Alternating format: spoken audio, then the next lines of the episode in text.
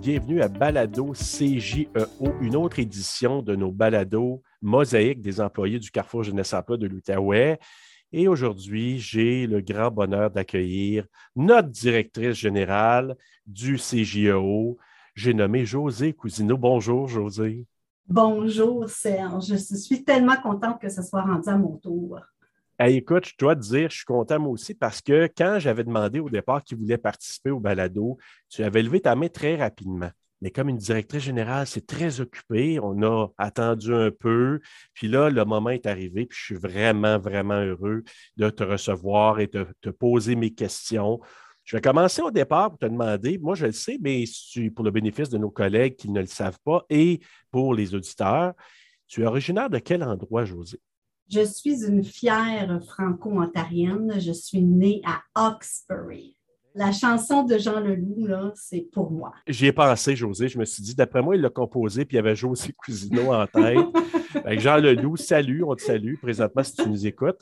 Donc, Hawkesbury, tu es né là-bas, tu as grandi là-bas, tu as étudié là-bas?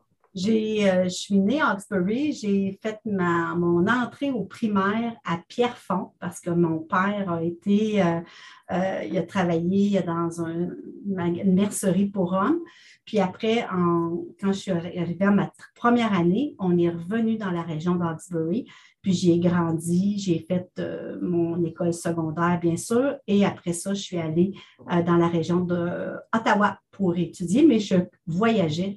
J'ai resté chez mes parents euh, le temps de mon école collégiale. Ça, c'est un bel avantage. Puis tu étudies dans quoi, José, quand tu allais justement là, à Ottawa? Mon premier domaine d'études a été en inhalothérapie. Ben, oh, oui, ben, ça, je ne savais pas. Je ne savais pas ça du tout. Eh oui, parce que moi, euh, j'étais très intéressée, en fait, depuis que j'étais toute petite, d'être un optométriste. Ah. Parce que je porte des lunettes depuis que je suis très, très jeune, genre 3-4 ans. Puis j'ai toujours été en admiration avec le bureau de l'optométriste, avec tout ce que ça s'impliquait. Puis j'étais très intéressée par le domaine de la santé. Mais comme euh, mon ami, euh, mon chum de l'époque, euh, allait à l'école à Ottawa, optométriste, ça ne s'offrait pas à Ottawa. Fait que j'ai choisi un domaine connexe en santé qui semblait m'interpeller, qui a été la inhalothérapie. J'ai fait ça pendant une année pour vraiment apprendre à détester ça. Et après, j'ai bifurqué vers un domaine qu'on appelait à l'époque euh, une technique en réadaptation. C'était pour travailler avec des jeunes qui avaient des handicaps physiques. Et euh, j'ai travaillé dans le domaine de la déficience intellectuelle et physique pendant plus de dix ans. Et pendant que je faisais, euh, que j'étais en emploi, j'ai fait un bac à temps partiel que j'ai complété en 94 en admin, puis avec une spécialisation ressources humaines et comptabilité. Qu'est-ce qui t'a amené justement peut-être à aller chercher cette formation-là? Parce que là, tu étais dans un champ, tu as travaillé justement dans ce domaine-là quelque temps euh, en réadaptation? Oui, j'ai travaillé euh, une dizaine d'années. C'est ce que tu disais, oui. En déficience intellectuelle, mais j'ai fait des postes d'intervenante et dans ce dix ans-là, j'ai aussi occupé des postes de, des fonctions de gestion. Et euh, ma boss à l'époque euh, me disait Ah, José, tu as des belles aptitudes en gestion, ce serait le fun que tu aies chercher euh, des études qui te permettraient d'accéder à des postes de gestion, ce que je fis. Ce fut une grande mentor, puis je la salue, c'est René Bertrand. Ben, bonjour René, si tu nous écoutes. Tu as été une personne importante dans le cheminement de José. Exact.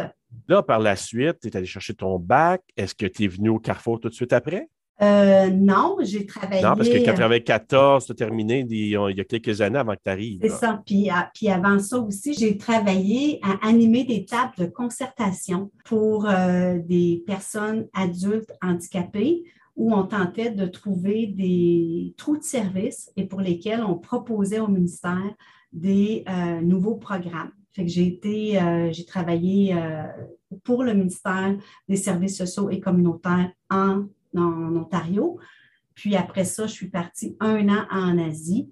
Et c'est quand je suis revenue d'Asie en mai 97 que j'ai commencé euh, mes fonctions comme coordonnatrice des services en orientation scolaire et professionnelle au Carrefour Jeunesse Emploi d'Ottawa. Il y a de ça maintenant 25 ans.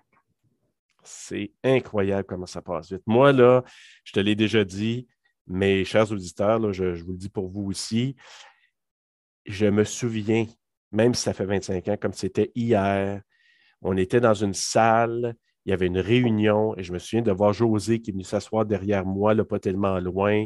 C'est une nouvelle employée. Puis, euh, il me semble que c'était hier, même si ça fait quand même 25 ans. Puis, c'est resté vraiment gravé dans ma mémoire ce moment-là. Puis, euh, on parle de ça 25 ans plus tard. J'espère que c'est un beau souvenir. Ah, ben oui, absolument. Ben, en tout cas, euh, pour le bienfait du balado, je vais dire oui. mais... non, non, non, non. Ça a été, ça a été le fun, puis ça, a toujours été euh, très, très positif pendant toutes ces, ces années-là. Et Lorsque tu es arrivé, c'est ça, tu as été la, gestionnaire des services d'orientation, donc la coordonnatrice. Par la suite, ben, tu as quand même occupé quelques. Euh, tu as mis d'autres chapeaux aussi en tant que coordonnatrice de d'autres programmes, d'autres services. Et là, directrice générale depuis officiellement, euh, quoi, l'automne passé? Oui, depuis, la fin, depuis la fin novembre, le 29 novembre euh, plus spécifiquement. Puis j'ai, depuis 2005, occupé aussi le poste de directrice des opérations. Très contente d'être ta collègue, Serge. Puis moi aussi, je m'en rappelle très bien de toi quand je suis arrivée à cette rencontre-là, d'ailleurs, parce que le programme que je coordonnais, ça s'appelait Choisir et réussir. Oui. Puis les, euh, Martine Morissette, qui était, euh, qui était la DG, me présente. Elle me dit Je vous présente la nouvelle coordonnatrice à choisir, José Cousineau. Puis là, moi, j'avais fait la blague ben là, elle est déjà choisie. Et puis à choisir. Et puis à choisir, elle déjà choisi. Fait que il n'y avait pas beaucoup de monde qui avait ri à l'époque. Je pense que j'avais un, sens de l'humour qui était qui était pas qui, qui, collait pas encore. Qui était à travailler peut-être. Mais moi, j'avais sûrement ri, c'est mon genre de blague. c'est peut-être pour ça que j'ai été sympathique dès le départ. J'ai ri à ta blague. Euh, je me suis dit, c'est un, une blague de dad joke? Et ça me plaisait déjà. Effectivement. Euh, Écoute, on va aller dans nos questions aussi. Euh, hey, puis en passant, tu disais la date exacte de ton 25 ans, ça fait. 25 ans, ça va être le 13 mai. OK, j'avais entendu mai, je me suis dit, OK, ça doit être proche. Oui, c'est le 13 mai 97 euh, que je suis entré en poste on va aller dans nos questions que les questions de où j'ai cuisiné gentiment nos collègues de travail. Donc, on va commencer. Est-ce qu'il y a un mot que tu as prononcé mal, euh, pas mal toute ta vie jusqu'à maintenant? Moi, ça m'arrive régulièrement de faire ça. Euh, puis j'ai pas beaucoup de difficultés à rire de moi-même non plus. Euh, fait que j'en fais même des blagues, puis je le répète à répétition quand ça m'arrive. Mais fait que j'ai pas un mot en particulier, mais quelque chose que je peux te dire que dans je fais de la dyslexie de clavier parce qu'il y a ah des hein? mots que j'écris toujours mal et toujours de la même façon, dont le mot rencontre que j'ai toujours, euh, il est toujours écrit R-N-E-C-N-O-T-R-E. C'est euh, fait que non seulement je, me permets de dire des mots euh, d'une façon, les mal les prononcer, mais je me permets de faire ça aussi à l'écrit. Écoute, là, on va aller dans la partie mode ou tendance. Est-ce qu'il y a une mode ou une tendance que tu as suivie puis que tu dis maintenant, c'est peut-être un peu moins? En fait, moi, Serge, j'ai eu une mère qui était couturière, puis qui a fait beaucoup de mes vêtements. Fait que j'ai pas été euh, la jeune adolescente à aller acheter euh, les nouvelles tendances en termes de mode parce que ma mère, elle me faisait des répliques euh, à la couture de à ce qu'elle faisait elle-même quand je regarde. Étais-tu bonne? Elle était vraiment bonne, mais en même temps, c'était quand même pas les vrais, euh, comme la vraie affaire, hein, tu auras compris. Puis ma mère avait la, le rituel de euh, faire une pièce de vêtement. Puis elle, elle faisait la même chose pour elle et la même chose aussi pour ma petite sœur qui avait huit ans de différence que oh moi. Fait quand je regarde des photos, à ma fête, à Noël, à Pâques. Hein. Moi, ma mère et ma soeur, on est toutes habillées pareil. fait que tu auras compris que c'était, c'était, s'il y avait quelque chose, quand je regarde les photos, là, des fois, je me dis, oh my God, comment ça se fait? à part qu'on avait toute notre petite robe jaune, euh, toute la, même chose, et pour ma mère et pour ma soeur. Fait que, hum, ça, ça... Fait que ça s'en allait comme ça en descendant. Là, Exactement. sur la photo, puis c'est les mêmes couleurs, même pattern et tout ça. Exactement. Fait que ça, c'est, une, oh c'est pas une mode qui était tendance, mais c'était ma mode à moi. Oui, j'avoue que ça, euh, c'est quelque chose, tu sais, on le regarde avec un certain recul, puis des fois, on peut avoir honte ou simplement être moins fier. Exactement. Et je t'aime, maman. oui, ben, écoute, maman de José, là, euh, t'as sauvé beaucoup de sous en faisant ça, Tu as créé des souvenirs. Exactement. Écoute, est-ce qu'il y a une façon dont tu t'es blessé, euh, soit de façon inusitée, stupide ou quoi que ce soit, là, où tu es tombé? Moi, je suis. Euh, je vais te raconter quelque chose où je me suis fait mal, mais j'ai plus eu mal à l'ego que mal pour vrai. Euh, moi, je suis quelqu'un, quand je me promène dehors, je regarde partout, je suis curieuse, je suis un peu inattentive aussi de où je marche. Puis, on était à Hawkesbury. Puis, euh, je marchais devant un restaurant. Puis, un restaurant où tu, te vois, tu te vois dans la fenêtre, là, tu sais. Euh, puis, en même temps, tu devines un peu derrière euh, les gens qui sont là. Puis, ça faisait un peu l'effet miroir. Fait que je me regardais dans la fenêtre marcher pendant que je marchais. Et je suis rentrée, mais percutée d'aplomb dans un parcomètre. Puis ça m'a, ça m'a coupé le souffle tellement euh, je suis rentrée fort dedans. Puis là, tu vois que tout le monde dans le restaurant en question te regarde, puis que tu sais que ont, mais tu ne vois pas nécessairement, là. Là, là, ça faisait mal, j'avais de la misère à respirer, j'avais honte. Tu auras compris que j'avais honte de moi. Fait que là, je me suis relevée. Puis là, j'ai recontinué mon parcours. Tu marches gracieusement en ayant mal au corps. En, regardant, en regardant pas dans le restaurant. Là, non, non. Je me suis vraiment.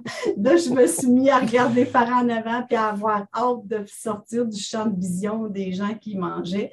Mais euh, ça, c'est quelque chose euh, que, j'aime bien raconter, ah, qui, qui, fait bien partie aussi de mon petit, parti, de mon petit côté lunatique.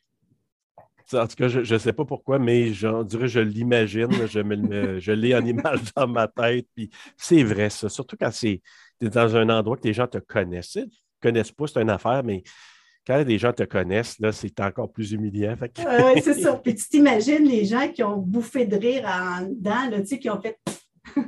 ben oui, c'est sûr. C'est ça. Fait que j'aurais fait rire des gens en même temps que de me faire un beau petit bleu euh, sur le thorax tu parlais d'autodirision tantôt, là, ben, comme il y en a beaucoup qui disent si tu ne vois pas une risette, tu ne vois rien. Exactement. tu valais beaucoup cette fois. Effectivement.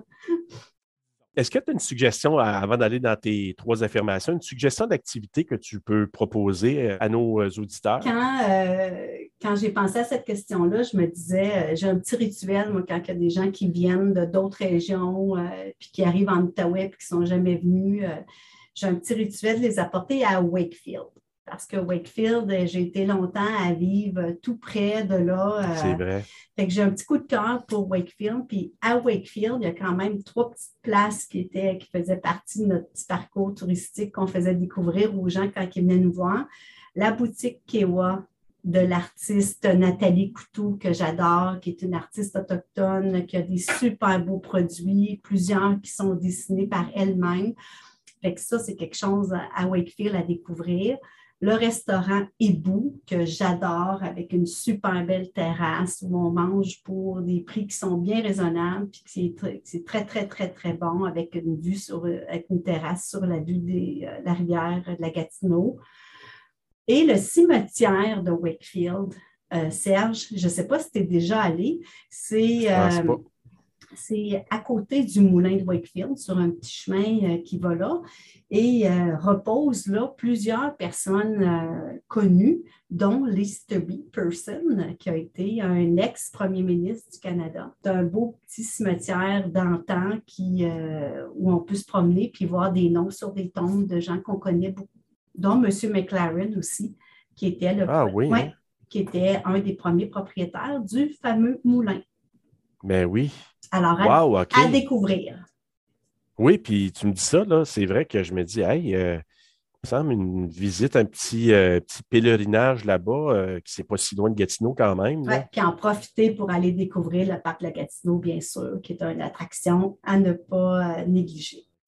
Là, maintenant, c'est le moment de vérité. Puis avant de d'y aller avec tes trois affirmations, donc deux vraies et une fausse, je vais vous raconter, vous dire quelles étaient les affirmations et le mensonge de José Louis XVI, qui a passé avant toi, José. Et je vais te demander, toi, dans la liste, de te prononcer, puis ensuite, je donnerai la réponse. Parfait. Première affirmation, José s'est blessé au talon en sautant d'une fontaine à New York, qui était, semble-t-il, la fontaine qu'on voit dans le générique de la série Friends. Deuxième affirmation, José a gagné un championnat régional en patin artistique.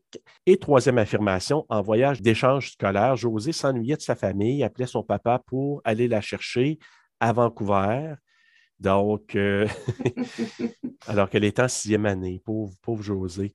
Alors, euh, c'était les trois affirmations. Toi, José, tu penses, ce serait quoi le mensonge? Je dirais que José n'a pas gagné de championnat de patin artistique. Écoute, José Cuisino, tu as amplement raison. Tu, es très bonne pour deviner les mensonges des autres. Oui. Elle a fait du patin artistique, mais ce qu'elle me disait, José, à la fin, c'est qu'elle n'était pas vraiment bonne, donc elle n'a vraiment pas remporté de championnat régional. Donc, sa carrière a été très courte en patin artistique, mais bon. Alors voilà, mais bravo, José, tu avais bien deviné. Merci. Je, le tiens compte de, des, euh, de mon score, de mon score, puis c'est vrai que je suis quand même pas pire. C'est à ton tour de te prononcer, donc tes trois affirmations. Alors, ma première affirmation, c'est j'ai passé une soirée à Paris avec Céline Dion. Ma deuxième, c'est que j'ai visité la Nouvelle-Zélande à vélo et y ai roulé plus de 6000 km en deux mois. Mon père est un très bon ami de Patrick Normand et il est souvent venu chez nous. Alors, voici mes trois affirmations, Serge. OK, ben moi, j'ai quand même une question ou deux. Donc, euh, Céline Dion, c'est que tu es allé voir un spectacle de Céline Dion? En fait, c'est en 1994. Céline Dion a enregistré un album live à l'Olympia de Paris. Mhm. Puis, mon ex-belle-sœur à l'époque avait gagné un concours avec C'est quoi FM pour participer à l'enregistrement à Paris. Puis, elle m'avait amené comme, euh, comme amie dans son voyage. Et on a passé euh, l'après-midi avec Céline Dion, le soir aussi à l'Olympia à, euh, à l'enregistrement du disque. Et aussi, après, on avait été invité dans sa loge J'étais pas toute seule avec elle. On était plusieurs personnes qui venaient de Montréal spécialement pour l'encourager dans euh, l'enregistrement de son disque live. OK. La Nouvelle-Zélande, euh, tu as fait ça quand? La Nouvelle-Zélande, j'ai été euh, pendant un an en Asie. et à la fin du parcours en Asie, on est revenu au Canada pour Noël et on est reparti pendant deux mois en Nouvelle-Zélande parce qu'on avait pris une année sans solde.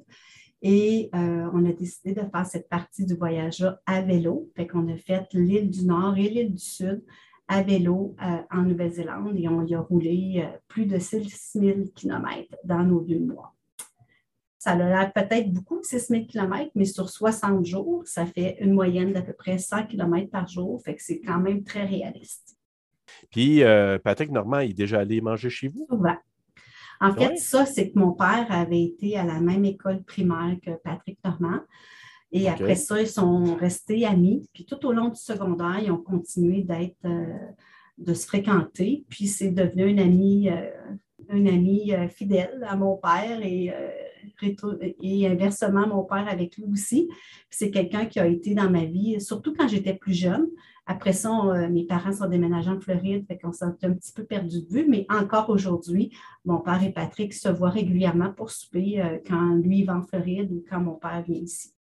Est-ce qu'il a déjà joué de la guitare chez vous? Tu l'as déjà entendu? Bien sûr, il nous faisait jouer ses petits rituels. Puis quand on avait des parties, puis qu'il était invité où il venait, euh, parce qu'il faisait partie d'un réseau d'amis aussi. Euh, fait que régulièrement, il sortait son pic, il nous jouait de la guitare et nous racontait ses petites tunes country.